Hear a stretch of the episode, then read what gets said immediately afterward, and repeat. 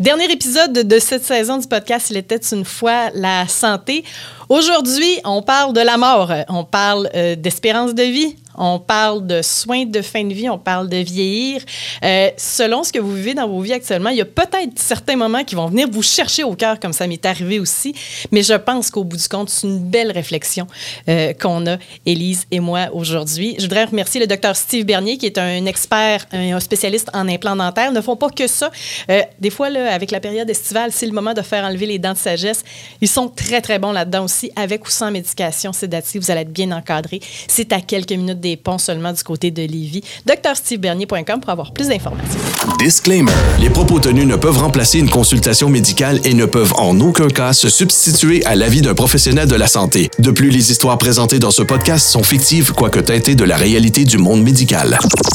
Il était une fois la santé avec Véronique Bergeron et Dr Élise Berger-Pelletier, urgentologue présenté par le docteur Steve Bernier, spécialiste et expert pour la pose de vos implants dentaires. Consultation sans frais 88 835 58 58 ou docteurstevebernier.com.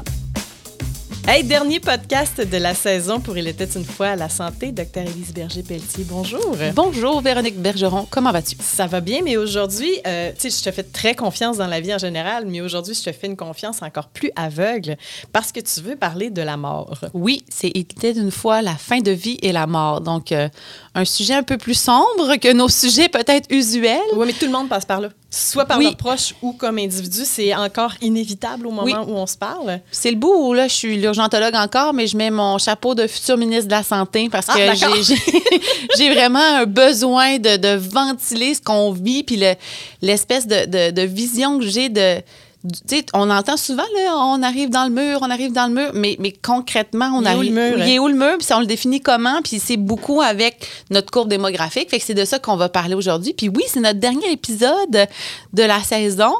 Euh, là, écoute, je, repensais à tout ça. Puis là, des fois, je réécoutais. Puis je suis comme, bon, j'étudie les bons mots, j'ai dû choquer en disant ça. J'espère que les auditeurs vont nous faire du feedback. Moi, je pense que c'est une des choses. Tu sais, dans une société saine, d'avoir des débats d'idées, de parler, de, ah, c'est important, ça reste nos opinions. oui, on essaie d'être scientifiquement prouvé, d'avoir vraiment, on vérifie tout avant de vous, le présenter, mais clairement, il peut y avoir des petits accros des fois, ah, autant verbal que scientifique. Ça reste une, discussion à bâton rompu. on n'est pas installé là, puis on n'a pas une équipe de 1000 personnes en arrière qui recherchent, qui revalident. Il n'y a pas un contentieux euh, qui est installé puis qui va réécouter chacun des podcasts. Puis, on, on le disait dès le départ, on voulait démocratiser, simplifier la... Tu sais, parce que c'est tellement souvent, quand vous allez avoir des podcasts de santé, ça va être ultra scientifique. Ça va être des experts qui s'adressent à d'autres experts. Mm.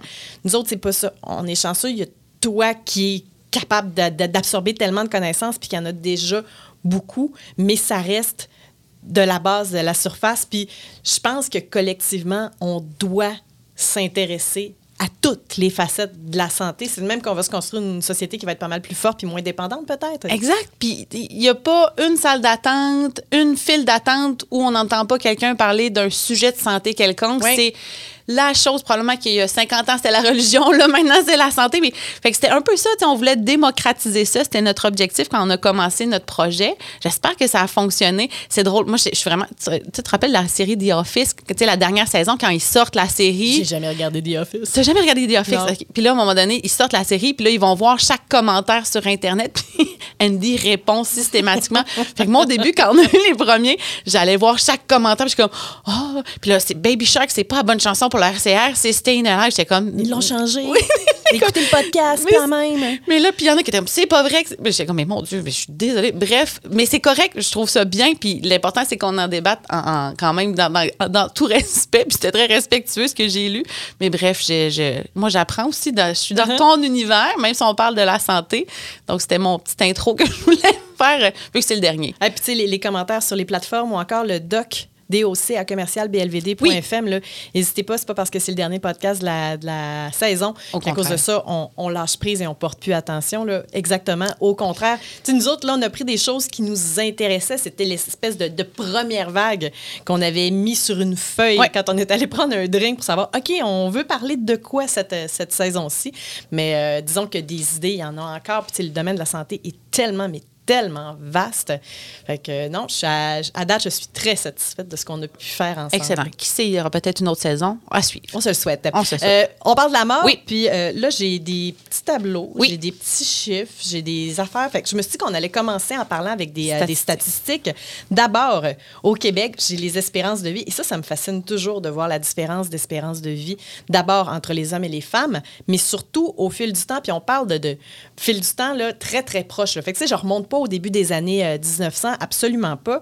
Si on regarde pour ce qui est des, euh, des hommes, dans, en 1980-82, la moyenne pour l'ensemble du Québec pour ce qui est de l'espérance de vie était à 71,1 ans. Mm-hmm. En 2017-2019, 80,8. Ça veut dire qu'en l'espace de quoi? Euh, deux, trois décennies, on est à 9,8 années de gagner en espérance de vie chez les hommes. Chez les femmes, on partait un petit peu de moins loin. 80-82, euh, on est à 78,7. On est passé en 2017-2019 à 84,4, donc un gain de 5,7 ans. Puis, il y a des, des, variations selon les régions. Le nord du Québec, pour l'homme, c'est à 71,8, ce qui est bien en deçà du 88 maintenant. Euh, femmes, c'est 76 versus 84,4. Qu'est-ce qui explique toutes ces différences-là? Les hommes, les femmes, le temps, les régions? Écoute, c'est plein de bonnes questions. Moi, j'adore les statistiques. Je sais. Moi aussi, j'aime les chiffres. fait, écoute, dans le fond, l'espérance de vie, c'est que si vous, vous êtes né à telle date, c'est quand vous allez, vous allez mourir, c'est quoi l'âge que vous allez mourir en théorie. Là? Puis pourquoi ça a augmenté autant, particulièrement chez les hommes, c'est toute la prévention et le traitement des maladies cardiovasculaires. Fait que l'hygiène de vie, c'est payant. Oui, l'hygiène de vie, c'est payant. Puis toutes les, nouvelles technologies, en 1980, quand tu faisais un infarctus, ben on te massait, puis on te donnait de l'amour, puis on faisait pas grand-chose d'intelligent. Ben, uh-huh. sans offense, là, mais... on était rendu là dans la science. Exactement. Il n'y avait pas grand-chose à faire. En 2022, tu arrives à l'hôpital, ou un homme de 58 ans arrive à l'hôpital, puis en fait, comme on faisait pas grand-chose, ben, les gens décédaient, faisaient de l'insuffisance cardiaque et décédaient donc très jeunes. En 2022, vous faites un infarctus, on a dans nos statistiques dans la province, on est obligé de, on appelle ça un door to needle. Donc, entre le moment du diagnostic de l'infarctus et votre artère est, en train d'être débouchée sur la table, 90 minutes. Ah oui. Oui, puis on l'atteint quand même pas mal. Bon, les cardiologues diraient que c'est pas parfait, puis ils ont raison, on peut s'améliorer, mais l'objectif, c'est d'aller. Fait qu'imaginez comment votre cœur va presque rester en bonne santé parce qu'on va réussir à aller déboucher l'artère pour pas que vos cellules cardiaques meurent. Parce que la circulation va reprendre plus rapidement. Exactement. Fait que oui, il y a eu de la prévention, mais c'est que les traitements médicamenteux et technologiques, ça a été. Ça, ça a changé en 30 ans de façon importante, puis c'était la cause numéro un de décès. L'autre cause, une des causes importantes chez l'homme qui s'est vraiment améliorée, puis ça, c'est clairement la prévention, c'est le volet des accidents. Tout le volet des accidents de voiture, mm-hmm. les technologies, euh, la ceinture obligatoire, l'alcool au volant, etc. Donc, on a vraiment, vraiment, vraiment beaucoup moins d'accidents mortels sur nos routes une est toujours une, une, mort de trop, mais quand même, ça s'est vraiment amélioré. Versus chez la femme, ça s'améliore parce que tous les traitements euh, s'améliorent, mais ces deux causes-là principales étaient déjà pas très importantes chez les femmes. Fait que oui, ça l'a aidé. Puis quand tu dis pourquoi il y a des si grandes disparités entre les régions, malheureusement, ça a beaucoup de liens euh, souvent avec les statuts socio-économiques. Donc, on mm. sait quand on a des statuts socio-économiques plus bas, l'espérance de vie va être plus faible. Donc, si tu regardais la grande région de Québec, là, ben, euh, entre, puis là, je, vais dire des noms de, de régions pour ceux qui nous mais entre Sillery et Limoilou, il y a quelques années de différence d'espérance de vie. Carrément, carrément. Euh, sinon, ben là, c'est ça. Statut socio-économique fait qu'il y a plus de maladies, plus de comorbidités, puis aussi, malheureusement, plus haut taux de suicide souvent. Puis ça, c'est ce qui affecte beaucoup l'espérance de vie quand on a des morts en bas âge. Mm-hmm par suicide, par accident ou quoi que ce soit, ben, statistiquement parlant, ça, malheureusement, ça fait, ben, parce qu'on veut pas que les gens meurent jeunes, là. Ça fait qu'entre autres, au Canada, avant la pandémie, c'était la première année que l'espérance de vie baissait légèrement. Donc, en 2019 ou 2020, je me trompe pas, à cause de l'épidémie euh, de fentanyl qui avait entre autres en Colombie-Britannique. Oui, qui, qui a encore cours au moment où Exactement. On se parle, Donc, tellement de morts avec les opérations, c'est toutes des jeunes dans la vingtaine, puis tout ça. Fait que ça avait fait. quoi? C'était six morts est-ce que c'est par semaine ou par mois? Je m'en souviens plus dans la, la, Colombie-Britannique, mais c'était une statistique effarante. Ouais, ça. ça avait juste pas de, bon sens. Puis là, il était content parce que, mettons, dans le mois de mars, il avait diminué un. C'était 5 avec le, ratio que, que j'oublie, là. Mais c'est des chiffres énorme. Puis, pour que ça ait un impact sur l'espérance de vie, ça dit à quel point c'est peu naturel comme, euh, comme situation. Oui. Fait que ça, c'est vraiment. Puis, tu sais, dans le monde, quand on regarde l'Organisation mondiale de la santé, on, mesure le système de santé, le statut socio-économique d'un pays beaucoup avec cette statistique-là, hein, l'espérance de vie. Si, vous, votre pays. Exactement, ça va bien. Puis là, ça, c'est un de mes sujets aujourd'hui, c'est que va falloir maintenant arrêter de suivre l'espérance de vie tout le temps. il va falloir commencer à regarder l'espérance de vie en santé. On va y passer dans un instant. Je me suis amusée à aller fouiller sur le site de Statistique Canada pour avoir les principales causes ah! de décès.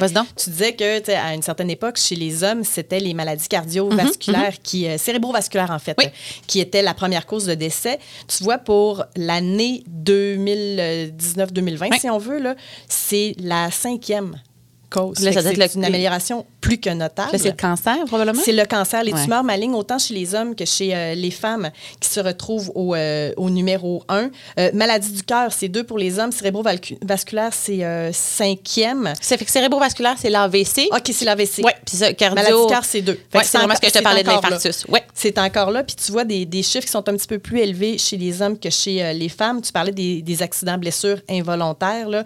Chez les hommes, c'est la troisième cause de décès. Chez les femmes, c'est la quatrième cause de décès. Puis là, bien sûr, on parle d'une année de, COVID, fait que ça fait partie des statistiques. Ça a comme volé la place mhm. aux maladies euh, chroniques des voies respiratoires inférieures. Fait que je trouvais ça, euh, tu sais, j'ai jamais porté attention à ces, euh, ces chiffres-là.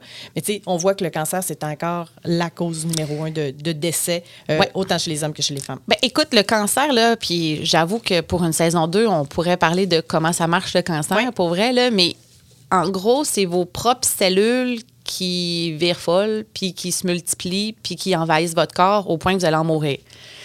Bon, les gens diraient que je vulgarise un peu trop, mais, c'est à peu près ça. Fait qu'on comprend que pour contrôler la maladie du cancer, il faut être capable de contrôler tout le cycle de vie et tout le niveau moléculaire et cellulaire. C'est de la science ultra poussée. Puis la journée, en fait, où on va être capable de tout faire ça, en théorie, ça va être la journée où on mourra plus mais c'est puis ah il y a des TED Talks là-dessus là, genre qu'à un moment donné l'être humain va pouvoir vivre 3 400 ans mais c'est sur cette théorie là si on est capable de contrôler chaque cellule du corps humain être capable de faire de la thérapie tu gères le, vieillissement à partir de ce moment-là. C'est pour ça que le cancer puis je veux dire j'ai des amis jeunes qui sont décédés du cancer puis tout ça mais mourir d'un cancer à 94 ans quand, quand, quand moi j'étais enfant ils mouraient de vieillesse. On ne savait pas que c'est le cancer. C'est juste qu'avec les technologies d'aujourd'hui tu peux mourir de, tu peux plus mourir de vieillesse. Non. Je peux pas mettre ça moi sur un certificat de décès quoi que j'ai déjà pensé mort de vieillesse. Non, la statistique refuse que j'écrive ça. Donc, euh, c'est ça. Fait qu'on a toujours la cause. Puis là, bien, évidemment, plus tu vieillis, plus de chances d'avoir le cancer. Mais c'est bizarre. Quand on y pense, c'est à notre âge, une personne sur deux ou une personne sur trois va avoir le cancer dans sa vie. C'est pas tous des cancers qu'on va en décéder mais c'est quand même, c'est flip a coin. Tu as une chance sur deux. C'est effectivement très élevé, mais c'est vrai que la, science maintenant nous permet de les repérer, de le savoir. oui. Il remonte très, très loin dans le temps. Là. Il n'avait aucune idée que c'était un cancer qui avait Puis pas si lointain. Tu, tu parles de 80, 82. Nos personnes âgées euh, à, cette époque-là, il n'y avait juste pas le diagnostic. On ne mm-hmm. le faisait pas. Là. Mm. Euh, tu voulais parler un peu espérance de vie et espérance de vie ajustée sur la santé. Oui. Euh, tu m'as fait fouiller des tableaux de Statistique Canada parce que c'est quand même assez capoté tu vois la courbe de l'espérance de vie qui euh, est croissante. Ce Tu c'est pas un angle qui est, fou, mais tu vois quand même une croissance qui est constante autant chez les hommes que chez les femmes. On le disait, ils ont gagné des années mhm. de part et d'autre dans les 20-30 dernières années. Et il y a la courbe EVAS, espérance de vie ajustée sur la santé, qui, elle, vivote. Il y a une petite courbe, mais il n'y a pas de, de, corrélation directe avec la courbe de l'espérance de vie qu'est-ce que c'est et qu'est-ce que ça veut dire? Et soit en passant, c'est comme ça dans tout le monde occidental. Donc, on n'est pas, on pas, exceptionnel. Donc, là, c'est beaucoup plus d'un point de vue, là, je ne suis pas statisticienne dans la vie, c'est plus difficile à mesurer. L'espérance de vie en santé, c'est l'espérance de vie, j'en ai parlé dans les premiers épisodes, où on est autonome, on fait nos affaires. C'est la personne qui est en santé. La personne est en santé. Elle s'occupe d'elle-même, elle n'est pas dépendante pour aucune de ses activités quotidiennes de la vie, de ses activités plus compliquées de la vie, gérer ses finances, puis tout ça elle est bien. Elle va mourir de vieillesse, non? Elle va mourir de vieillesse, là. Mais tu sais, on, pense tous à quelqu'un dans notre entourage de, 95 ans qui va faire son épicerie, qui prend sa marche. C'est rare, mais ça existe encore.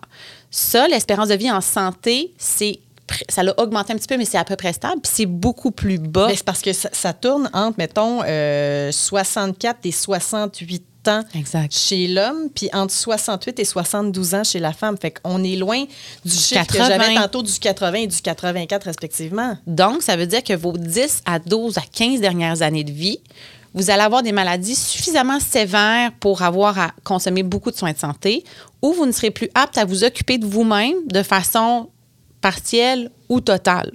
Qu'est-ce qu'on rentre dans la, mettons, partielle? Partielle, là, euh, je te donne un exemple. Là, mettons, euh, puis, ça, c'est mon quotidien. Là, puis la personne, elle me dit, ben moi, je ne vais plus faire mon épicerie parce que j'ai trop mal au genou, c'est ma fille qui y va. OK. Fait que ça, c'est partiel. La dame, c'est une petite dépendance. Elle est capable de faire ça, elle est capable de se faire à manger. Mais, elle va se laver, elle va aller à la salle de Exactement. bain. Mais il y a certaines, certaines activités de, de tous les jours qu'elle va donner à charge à quelqu'un d'autre. C'est ça. Puis capable de s'occuper, mettons, là, en appartement. Ben, tu fera plus son ménage. Je le fais pas, mon ménage.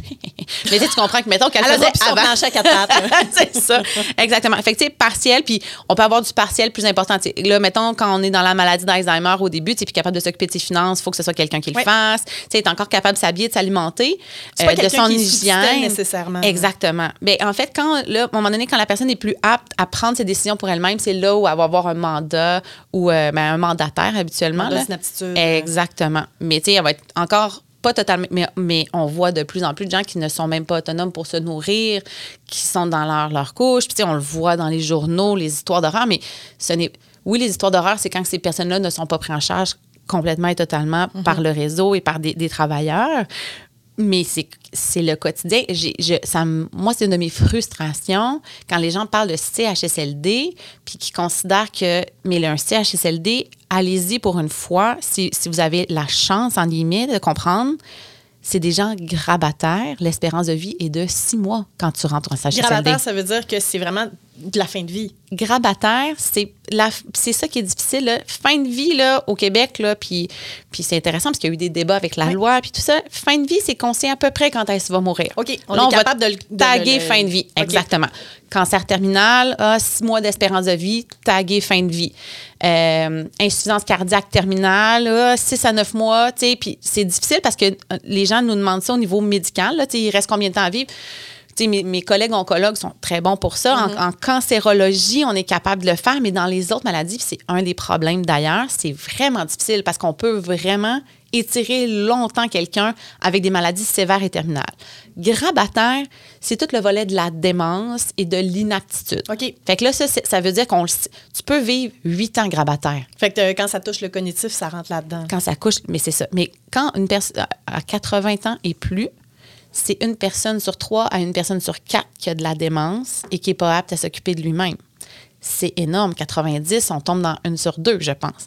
Fait que c'est l'espérance de vie qu'on disait, où, oui, on vieillit de plus en plus vieux, mais là, il y a un bout où on, a oublié des détails importants. On sauve le corps, mais maintenant, l'esprit ne suit plus. On engrange des années, mais c'est pas des années avec une qualité de vie, puis en fait, une vie qui est pleinement vécue.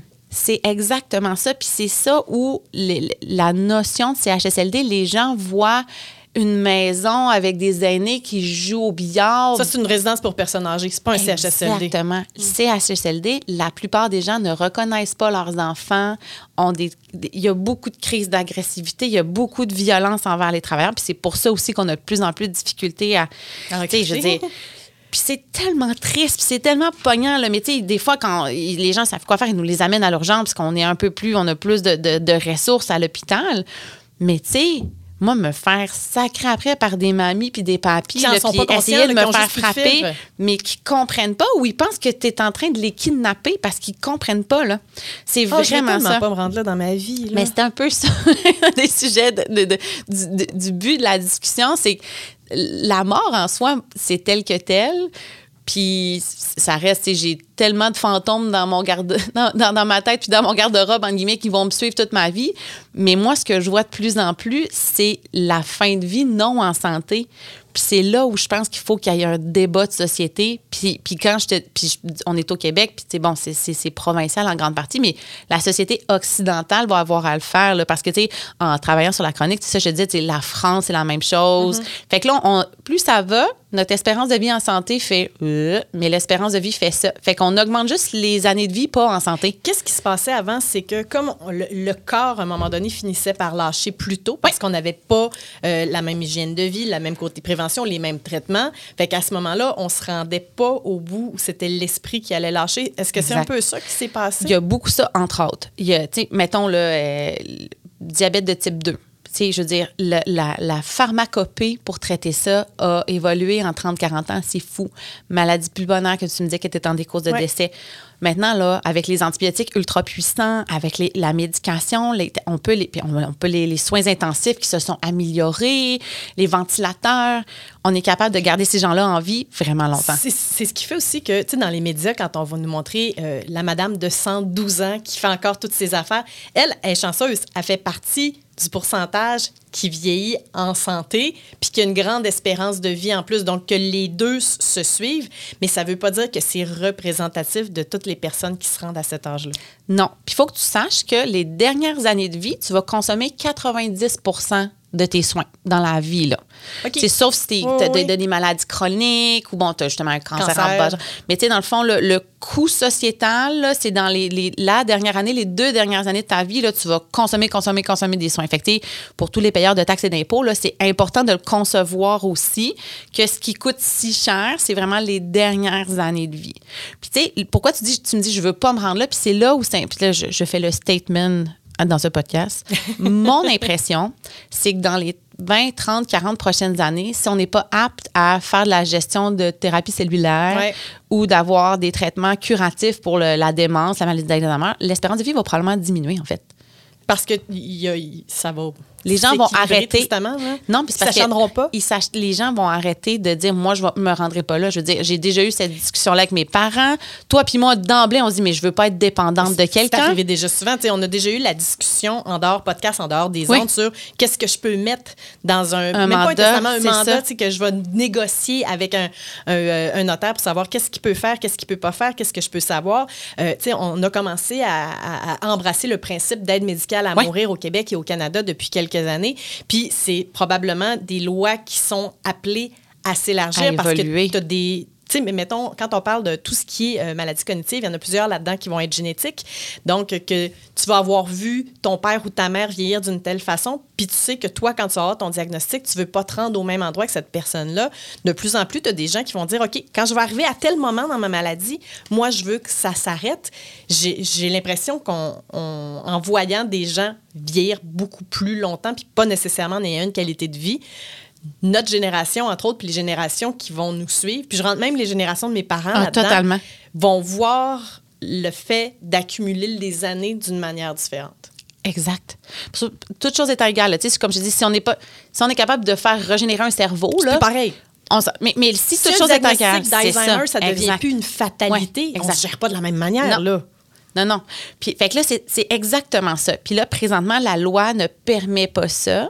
C'est-à-dire que si toi, euh, mettons, moi, là, Élise Berger-Pelletier, j'ai un diagnostic, mettons, le jeune quarantaine, ça peut très bien arriver, la sclérose en plaques. Ouais. Puis là, je dirais, quand je ne serai plus, quand je vais être clouée au lit, que je serai plus capable d'aller faire pipi, puis que je serais plus capable de manger, il va falloir que vous me gaviez avec un tube. Je veux l'aide médicale à mourir. Elle, est là, je pourrais avoir. Ça, c'est pour l'instant, on peut pas faire ça. Non. On peut pas le prévoir d'avance. Par contre, sclérose en plaques, c'est une des maladies où le corps lâche, la cognition reste. Fait que c'est quand même, en théorie, quelque chose qui rentre dans la loi d'aide médicale à mourir. Oui, parce que la personne va être en mesure de donner son approbation. C'est tout le principe du consentement. Puis je comprends le débat, là, dans le sens qu'on voudrait pas qu'il y ait de l'abus, genre d'enfants qui feraient ah, assassiner leurs parents. Je comprends très bien que le Code civil est fait pour protéger, là, donc c'est normal de ne pas faire ça. Sauf que là, en voulant protéger l'exception, parce qu'on s'entend que la plupart des enfants ne veulent pas de mal à leurs parents ou quoi que ce soit, ben là, on empêche beaucoup de gens qui voudraient pouvoir planifier leur mort et qui ne sont pas capables de le faire parce que la journée où ça va arriver, ils ne seront plus aptes à consentir. Et c'est donc moi, comme fille de ma mère ou de mon père ou sœur de mon frère ou whatever, qui va être qui va décider pour lui. Mais tu sais, c'est bizarre parce que c'est pas un sujet duquel on parle en société, mais des suicides chez les personnes âgées, il y en a quand même pas mal. Ben oui. On, on, parlait des, de, causes de décès. Puis c'est un classique de, de chez l'homme, entre autres, les 75 ans et plus, là, justement, diagnostic de démence, puis tout mm-hmm. ça qui malheureusement vont s'enlever la vie.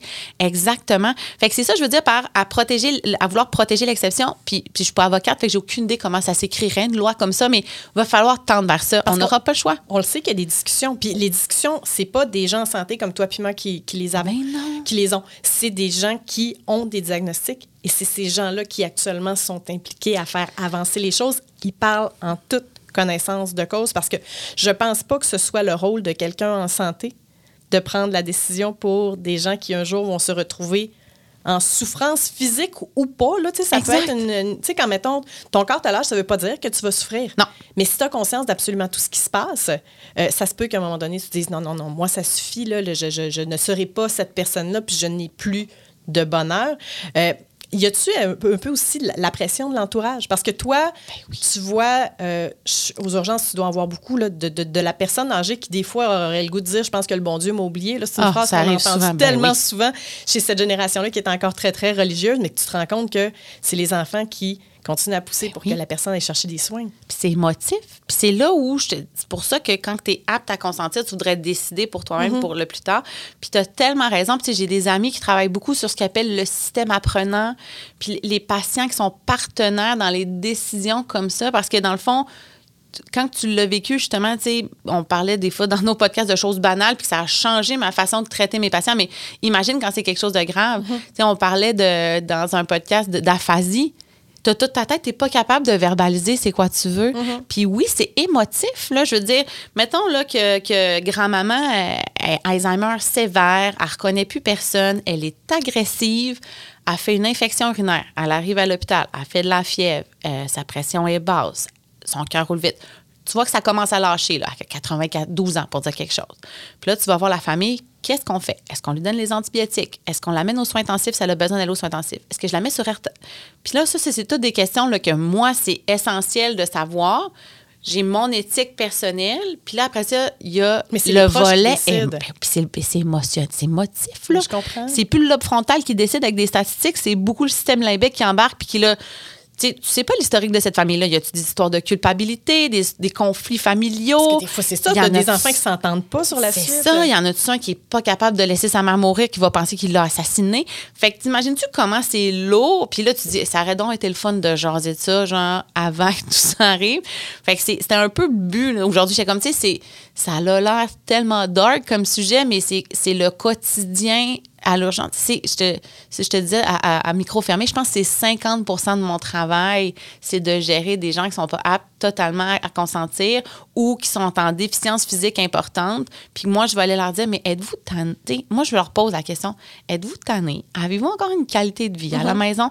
Puis des fois, ils vont me dire, oui, oui, moi, je suis, ils sont heureux. Puis moi, je serais pas heureuse dans leurs souliers, mais eux sont très bien. Là, tu le vois, là, c'est clair. puis ça a l'air sincère. Puis je suis comme, ben, parfait. je vais, je donner, donner vos soins.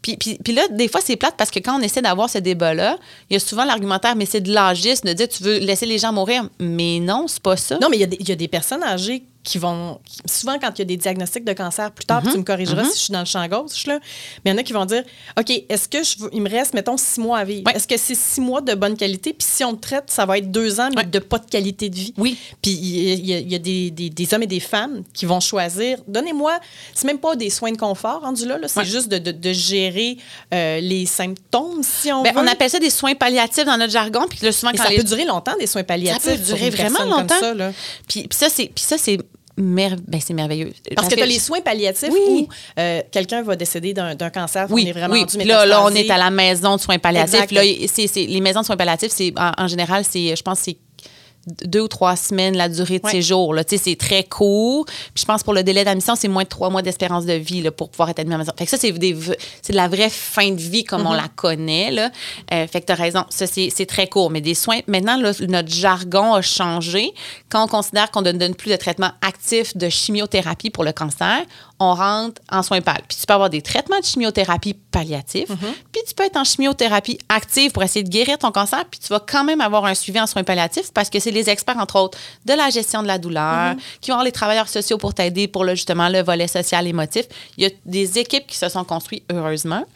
Puis, mais là, on parle beaucoup de cancer, mais c'est- vrai, puis c'est ce qui est difficile, puis c'est- c'est ça où je voulais aller aussi. Notre formation, écoute, moi, là, ça fait pas 2000 ans que je suis sortie de la faculté de médecine, là.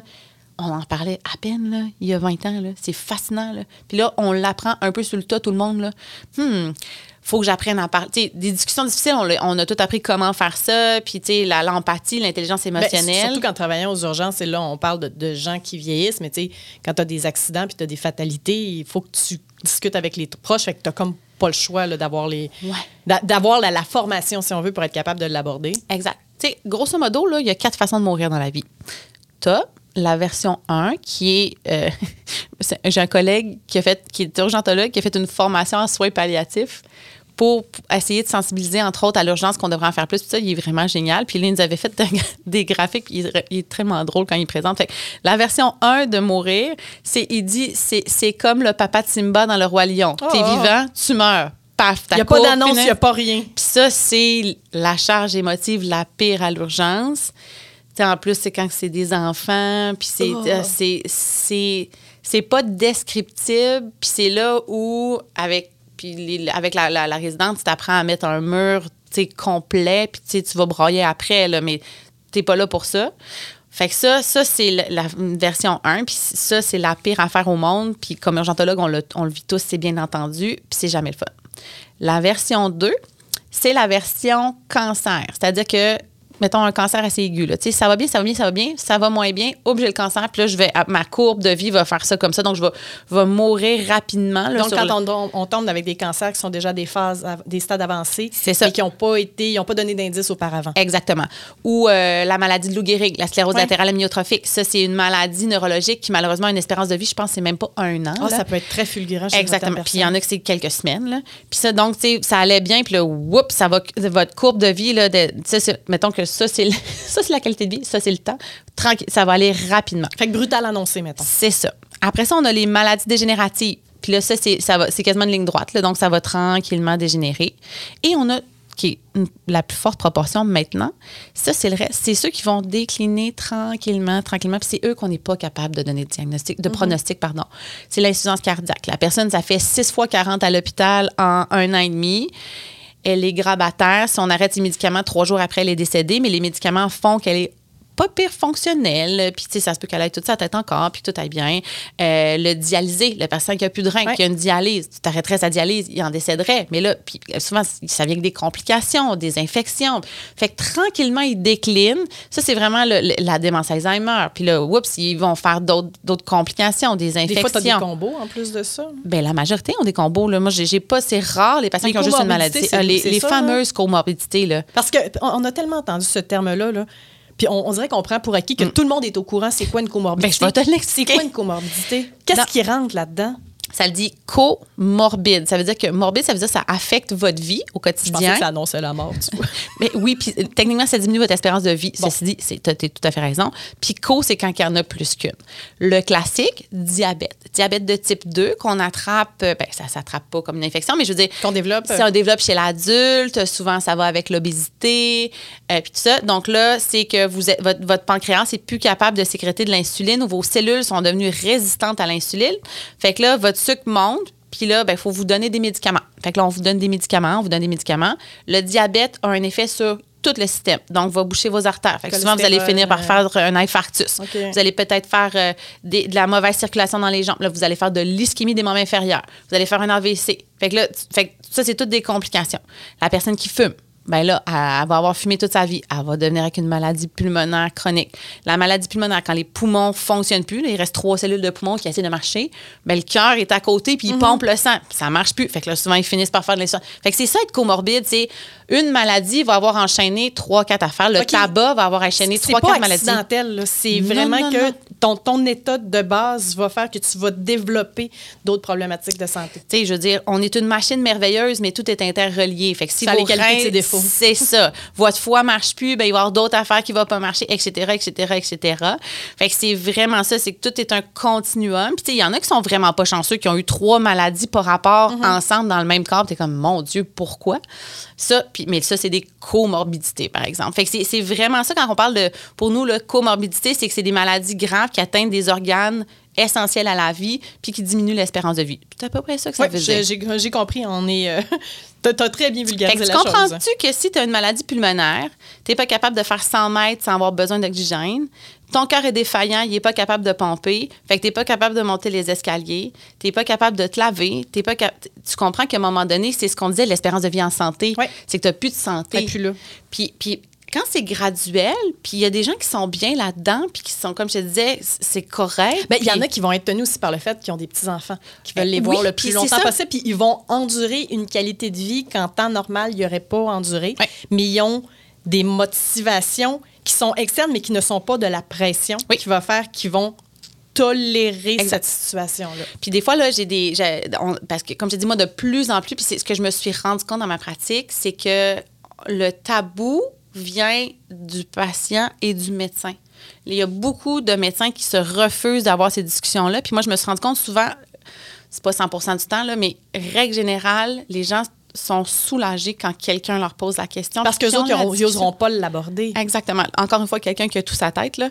Puis, des fois, c'est ça. Mettons, la quatrième fois qu'il rentre en un mois à l'hôpital pour une maladie sévère, le terminal. Puis là, je fais, mais est-ce que vous voulez encore vivre? Est-ce que c'est puis des fois, ils me disent J'ai le mariage de ma fille dans six mois.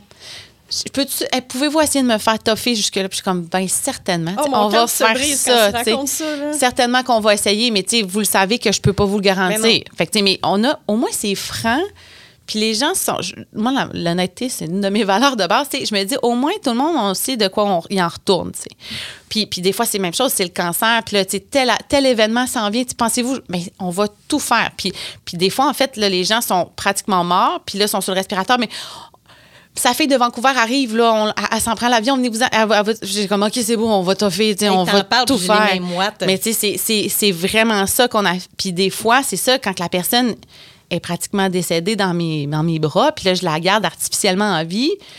Puis des fois, il y a des gens qui ont encore la notion hollywoodienne, non, mais vous allez la réveiller, vous allez la sauver, ça va bien aller. C'est ça. Puis des fois, je suis comme non. Puis des fois, ce qui est triste aussi, c'est que on a des gens seuls qui n'en ont pas de famille. Puis là, j'en t'appelle la troisième petite nièce d'à côté c'est elle qu'il faut qui décide qu'est-ce que je fais, genre. Parce que quand je te dis. Alors qu'elle n'a jamais eu les discussions, puis oh mon Dieu, que c'est lourd à porter. Ça, là, c'est cauchemardesque, puis ça me fait tellement de la peine. Puis, tu sais, souvent, on se donne du temps. Quand on, a, quand on a la chance, on se donne du temps. Mais tu sais, j'ai des histoires que c'est l'ancienne belle-fille de la voisine quasiment qui s'en occupait tous les matins. Puis tu sais, quand ça va bien, ça va bien, mais quand ça va mal. Puis là, c'est ça on, souvent, on pose la. Puis là, ça, c'est le jargon médical qu'il faut que je casse. Là. On dit, c'est quoi son niveau de soin? Puis là, tout le monde va, ça? C'est comme comorbidité. C'est quoi un niveau de soin? un niveau de soin, c'est jusqu'où on va. Fait que là, dans le fond, là, toi puis moi, si on fait un arrêt cardiaque, on est au niveau de soins A. C'est l'INES que tout, on a des petits tableaux, nous. Là, à cause de notre âge que c'est ce qui le détermine? Ou euh? Plus ou moins, parce que si j'avais la sclérose en plaques terminale, peut-être que je voudrais pas ça. Là, On s'entend. Mais en théorie, jusqu'à jusqu'à preuve du contraire, tout le monde est niveau A. Ça, ça veut dire que je, te fais un massage cardiaque, je te donne tous les médicaments, je, je, te réanime jusqu'à temps que je sois plus capable de te réanimer. Je tout faire sur la terre pour ça marche, OK? On va te mettre sur l'ECMO, qui est la circulation extracorporelle. Ça, c'est niveau A. Fait que ça, c'est le niveau de soin A. Le niveau de soin B, ça dit soins proportionnés. Puis là, c'est là, tu vas voir, c'est de plus en plus flou. fait que soin proportionné. Ça, c'est le classique de quand les gens disent ma mère voulait pas d'acharnement. Je suis comme qu'est-ce que ça veut dire ça Ah parce que moi je suis même, moi je veux pas d'acharnement mais c'est vrai que ça veut rien dire. Pour nous là, c'est, comme dire le ciel est bleu, ça me dit absolument rien. Fait que là OK, ça veut dire quoi pas d'acharnement? Puis là c'est là où souvent il faut être super imagé là. Fait que là voulez-vous que votre mère de 82 ans je masse son cœur, j'y casse les côtes, elle a environ 1 à 5% de chance de revenir normal. Elle va probablement être pas capable de retourner chez elle ou vous voulez pas qu'on fasse ça. Puis ils font, ben non, il faut qu'elle retourne chez elle. Puis pour ça, faut, puis je te dis, ça s'apprend parce que parce que si tu leur dis, on va faire un massage cardiaque puis on va la réanimer, ils font, ben, parfait, faites-le. Puis je suis comme, ouais, c'est pas ça. Parce qu'il y a des conséquences qui viennent avec, puis c'est pas, pas comme dans les films ou comme dans les séries télé. Exact. Fait que là, on essaie, on essaie d'avoir des chiffres puis de donner un peu des images. Puis la même affaire, le patient qui a la maladie pulmonaire, qui ses poumons fonctionnent plus, là, il est pas en train de mourir d'un arrêt cardiaque est-ce qu'on le met sur un respirateur artificiel, sachant que la probabilité qu'il sorte du respirateur est plutôt faible. Puis là, mais imagine, des fois, j'ai ces discussions-là. Les patients, ils sont en train de mourir, ils ont l'air de se noyer dans leurs poumons.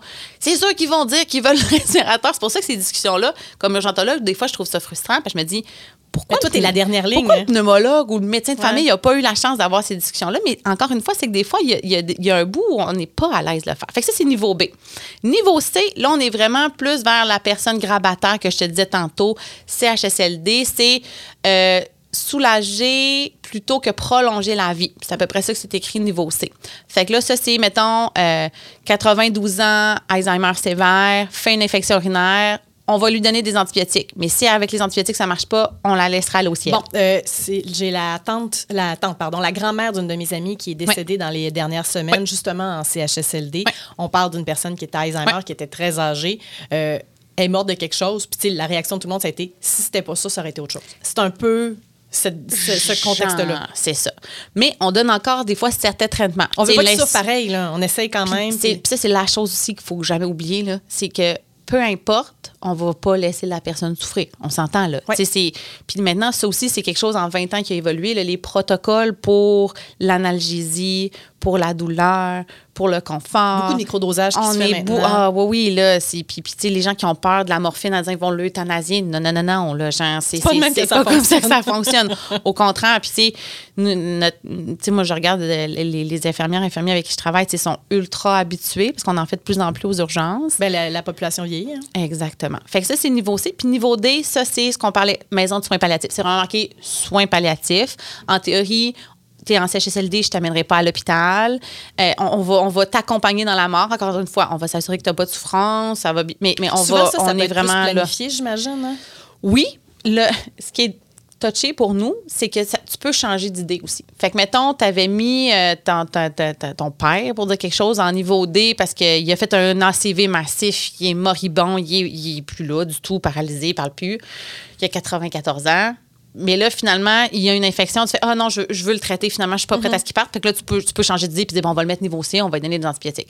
Nous, ça nous confronte un peu des fois parce qu'on est comme, me semble que je la laisserais partir, cette personne-là, si j'étais à sa place. Puis c'est là aussi où je trouve, dans notre pratique, on manque un peu d'empathie parce que des fois, moi, ce que j'essaie de faire, c'est pourquoi, pourquoi il a changé d'idée? Pourquoi il a, pris cette décision-là? Parce que toi, c'est sûr que c'est la tête froide, c'est le, côté très médical de la chose, mais il y a tellement de variables desquelles tu ne seras pas au courant parce que c'est pas vrai là, que tu vas avoir toute l'historique. Puis, tu sais, il y a peut-être un contexte très particulier sur les derniers jours, les dernières semaines. Il y a peut-être des éléments extérieurs qui seront jamais mentionnés qui vont faire qu'il y aura un changement d'idée.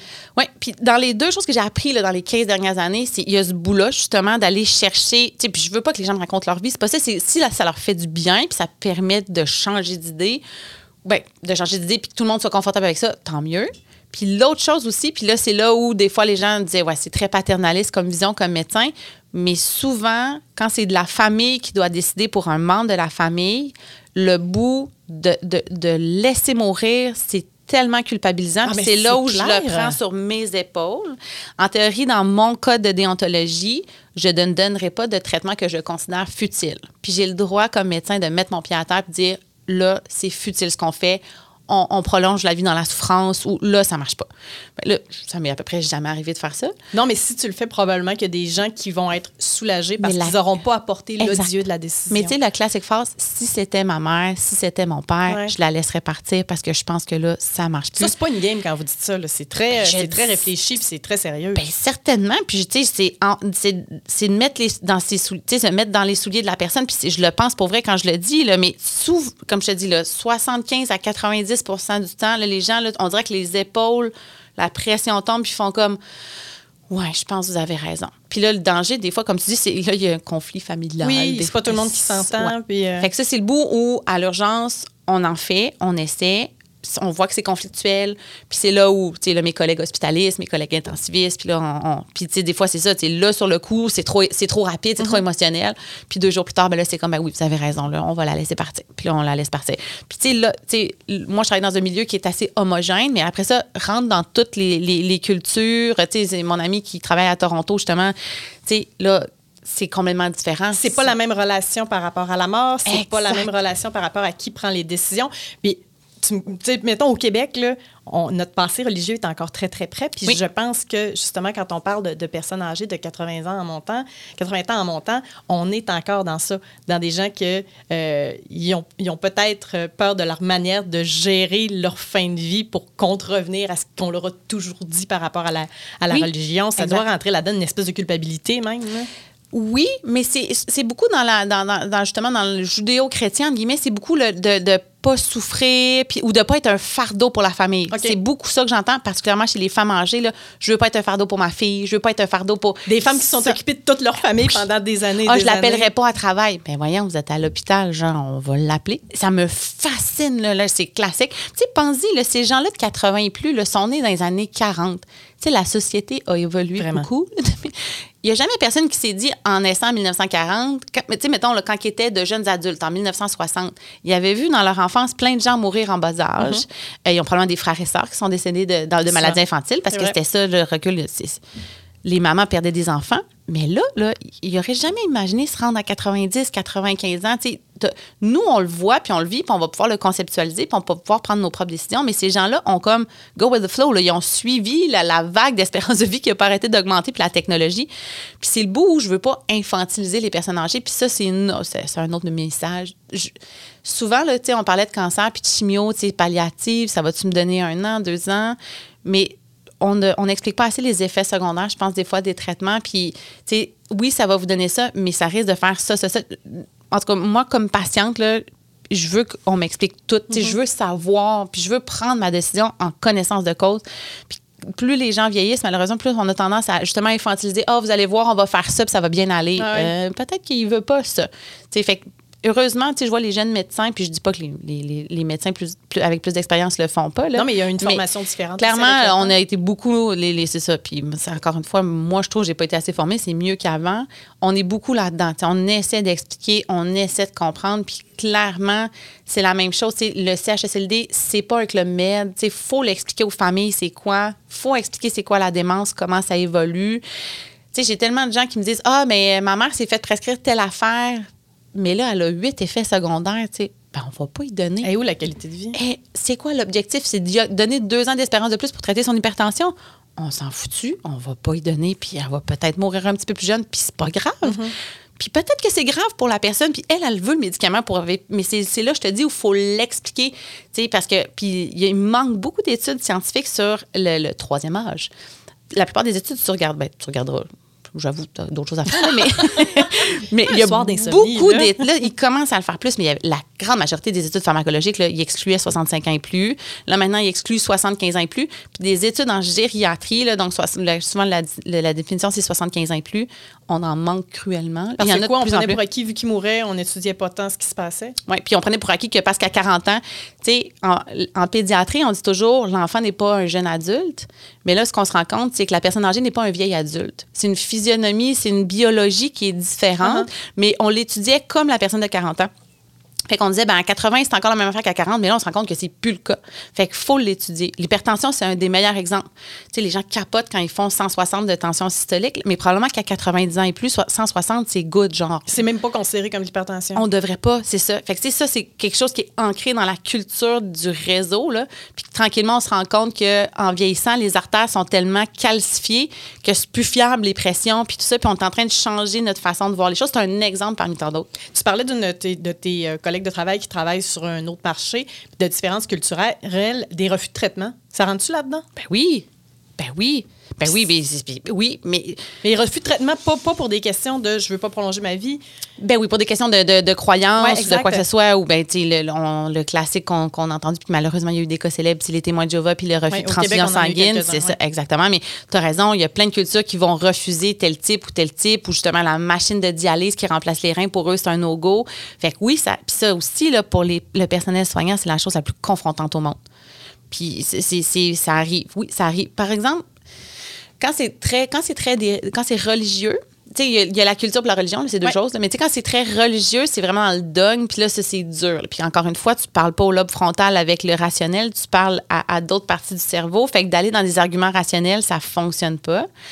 Euh, quand c'est culturel, ben là, c'est parce que là, tu mettons, le euh, dans, certaines cultures asiatiques ou des choses comme ça, eux, c'est on va, on, va, on va faire durer la vie coûte que coûte, même si la personne n'est pas en qualité de vie, mm-hmm. elle va vivre 105 ans, moribond, je vais m'en occuper. Puis c'est ça où le noyau familial est très large. Mais souvent, ça va être la famille directement, ça ne sera pas un RPA, un CHSLD ou Exactement. puis ils vont être 25 dans la chambre, puis il faut que tu ailles parler aux 25 avant de prendre la décision. Fait que c'est ça, je te disais, des fois, pour nous, qui sommes habitués à notre culture, on, est comme, ben voyons donc, ça n'a pas de bon sens. Mais pour eux, c'est la norme. Fait que c'est pour ça que c'est faut. Puis à un moment donné, comme individu, tu peux pas tout savoir les cultures de la Terre. Fait que c'est vraiment dans le respect d'apprendre, puis d'aller poser des questions, d'aller faire des recherches. Puis l'autre chose aussi qui est bien, c'est que de plus en plus, les, les, les et les cieux, ça a eu ça de beau, là. Mais tu sais, on a des interprètes pour la langue, mais souvent, ça aide aussi parce qu'en même temps, c'est souvent des gens de la communauté qui peuvent nous aider dans, des milieux de vie qui dans l'appropriation, mm. puis tout ça. Fait que, ouais, non, c'est ça. Puis ça, j'avoue que moi, j'ai pas été confrontée souvent à ça. Quelques fois dans ma pratique où ça m'avait choqué, tu sais, I was shocked. Tu sais, comme, ouh, c'est pas ça que j'aurais pris comme décision, mais là, après ça, tu dis non, elle a pris la, la, décision en connaissance de cause. Je pense que c'est ça, le, ça le thème. Je veux parler de la mort directement. La parce mort, que tu la côtoies beaucoup plus que moi. Oui. Est-ce que les gens sont, ont vraiment peur de la mort? Est-ce que c'est variable? Comment ça se gère? Puis là, on parle pas de, de, gens qui sont euh, qui ont, mettons, des pertes cognitives, là, des gens qui ont encore toute leur tête, qui savent que ça s'en vient à un moment donné ou à un autre. Comment ça se gère, ça? Ben, tu il y a les, tu as déjà sûrement vu ça, les, les cinq phases de deuil. Là, oui. Fait que c'est un peu les mêmes choses pour quand tu vois que ta mort arrive. Là, fait que le déni, la colère, la tristesse, puis à la fin, il y a, l'acceptation, puis ça se peut que tu te rendes jamais là. Fait que moi, j'ai eu des, des, patients qui étaient dans le déni total, puis qui avaient une maladie incurable, puis qui sont arrivés, puis que maintenant, je ne vais pas mourir, puis sont morts quelques heures après. Fait que, mm. ça, j'ai eu ça. Puis mes règles générales, j'ai plus eu des gens qui étaient dans l'acceptation, ou tu sais, c'est sûr que heureusement, les gens meurent plus vieux, fait qu'ils ont eu une belle vie, puis sont contents, puis tout ça. Puis j'ai pas beaucoup, tu sais, des gens jeunes qui meurent de maladies incurables, bien souvent sont tellement bien pris en charge par les soins palliatifs, les soins palliatifs, pas à toi. Exactement. Puis tu sais, moi j'ai accompagné des membres de ma famille aussi dans leur dernier souffle. Puis tu sais, j'explique beaucoup, j'explique beaucoup, quelle surprise, mais euh, quand la famille est là, puis la personne, là, on a décidé, là, puis là, souvent, ben, elle tombe dans le coma, puis là, j'explique, puis là, vous allez voir, il va arriver telle affaire, parce que les gens ont peur autour. Tu sais, quand les dernières heures de vie, souvent, la personne est, plus consciente. Fait que là, j'explique, ah là, vous allez voir, son rythme de respiration va changer. Là, elle va être embarrassée un peu, on va lui donner des médicaments pour ça. Là, si vous voyez qu'elle. Dites-nous, si vous voyez qu'elle plisse des yeux, elle a peut-être mal, on va lui donner la médication. Puis, tu sais, j'explique vraiment, tu sais, comme les phases mm-hmm. des dernières heures. Puis, tu sais, des, des, fois, j'étais allée prendre. Tu sais, des fois, j'ai des patients qui sont morts seuls. Je suis allée prendre les mains, là, puis j'allais leur flatter les cheveux, là, j'étais pas capable. Puis, euh, fait que, tu sais, ça, c'est le bout où t'as pas de famille, t'appelles partout, où ils ont juste pas de famille. Uh-huh. Puis, puis là, tu sais, comme je dis, Mané, quand tu dis que tu, sais que c'est futile comme, comme soignant, tu OK, c'est correct. Je vais. mais ça, c'est tough, puis tu t'attaches avec plein de monde parce que tu veux pas prendre ces décisions-là tout mhm. seul, bien entendu. C'est rarissime. Mais ça m'est arrivé. Puis ça, ou ça, c'est arrivé que des, des familles n'étaient juste pas capables. C'était trop vite, puis je peux pas côté, puis c'est tellement émotif. Mais moi, c'est, je pense qu'en tout cas, je ne sais pas si je vais faire de l'urgence toute ma vie, mais clairement, tu sais, moi, faire de l'aide médicale à mourir, c'est, noble, puis c'est contrairement à ce qu'on pense, c'est pas. Euh, c'est pas abandonné. C'est pas. Non, puis c'est. Il y a un bout qui, qui, c'est vraiment la paix, je dirais. C'est vraiment drôle. C'est ça. C'est mais vraiment. C'est de, choisir ses conditions. Puis mais, mais le dernier souffle, je te dis, peu importe, à moins que ce soit, comme je dis, des affaires catastrophistes de trauma, puis de trucs. Mais règle générale, quand c'est semi-attendu, il y a un bout très paisible avec ça. Puis, puis moi, je, je, suis contente, moi, je suis fière d'être là avec eux, en fait, de, de, dire, crime, je, suis présente pour leur dernier souffle. C'est pas rien de ah, je vie, te Trouve hot, là. Je te trouve vraiment mais, hot, mon ami. mais, mais c'est ça me je, te le dis, moi, c'est pas, je suis pas, tu sais, ça me fait de la peine, puis des fois, je pleure, mais, mais c'est pas de la peine de, de, de je suis contente de, me dire, crime, tu sais, j'étais là pour mm-hmm. eux, tu sais, puis ça a été possible. Moi, je, je te non, moi, je suis super émotive, j'ai les yeux pleins d'eau. Euh, fait que la mort, on est mieux d'en parler quand on est en vie. De ce que je comprends, à, à, la lumière de la discussion qu'on ben a eue, là, euh, en parler, ça ne veut pas dire qu'on va la provoquer. Non. Mais si notre entourage pouvait être au courant de ce qu'on veut, ben euh, de la manière dont on veut le vivre, de savoir comment les autres veulent le vivre aussi, là, je pense que ça peut peut-être simplifier des choses. Ah, écoute, il y a deux choses qu'on sait en essence, c'est les impôts et la mort. je sais plus qui a dit ça, quel président américain a dit ça, là, mais il y, a deux, y a deux vérités, genre, c'est les impôts et la mort. Mais tu sais, dans ce que ça fait partie de la vie. C'est ça, je veux dire. C'est fait que oui, tu sais, c'est, ça a l'air n'importe quoi ce que je rencontre depuis tantôt. Non, mais c'est un fait. Je trouve que c'est une, une éducation collective. C'est vraiment comme ça que je le vois. Ouais. C'est plus les, les- les mêmes choses, c'est Ouais. plus les mêmes. On, on a changé carrément de, de situation en l'espace d'une dizaine d'années à peine. Mm. Fait qu'il faut changer nos manières de faire, nos perceptions, il faut changer nos, nos réflexes carrément quand on, on tombe dans des situations comme, euh, comme Mm. Fait qu'il faut celle-là. profiter de la vie puis euh, réfléchir que toute bonne chose a une fin. Puis c'est comme ça. Qu'est-ce que tu veux? J'aime ta, ta candeur dans toute cette histoire-là. Tu vois, moi, ça, ça m'apaise. Ah. De savoir qu'il y a des gens comme toi dans, dans le système, parce que... Il y en a plein. Vous êtes, vous êtes ces dernières personnes-là qu'on va, Mm. euh, qu'on va côtoyer. Là. Puis oui, effectivement, il y en a plein. Puis c'est des... Dans la, la tristesse, c'est de belles histoires qu'on entend. Fait que c'était super. C'était une belle dernière. Ah, ah. Il y a un côté fataliste de parler de la mort. Mais je trouve que ça fait de belles mais Je trouve que c'est une très, très, très belle. Ouais. Merci, Elise. Merci à toi. Comme on dit, on va se coucher moins niaiseux. Soyez là la semaine prochaine pour une nouvelle édition d'Il était une fois la santé. Présenté par le docteur Steve Bernier qui vous offre l'extraction de vos dents de sagesse dans un environnement chaleureux et sécuritaire. Visitez drstevebernier.com.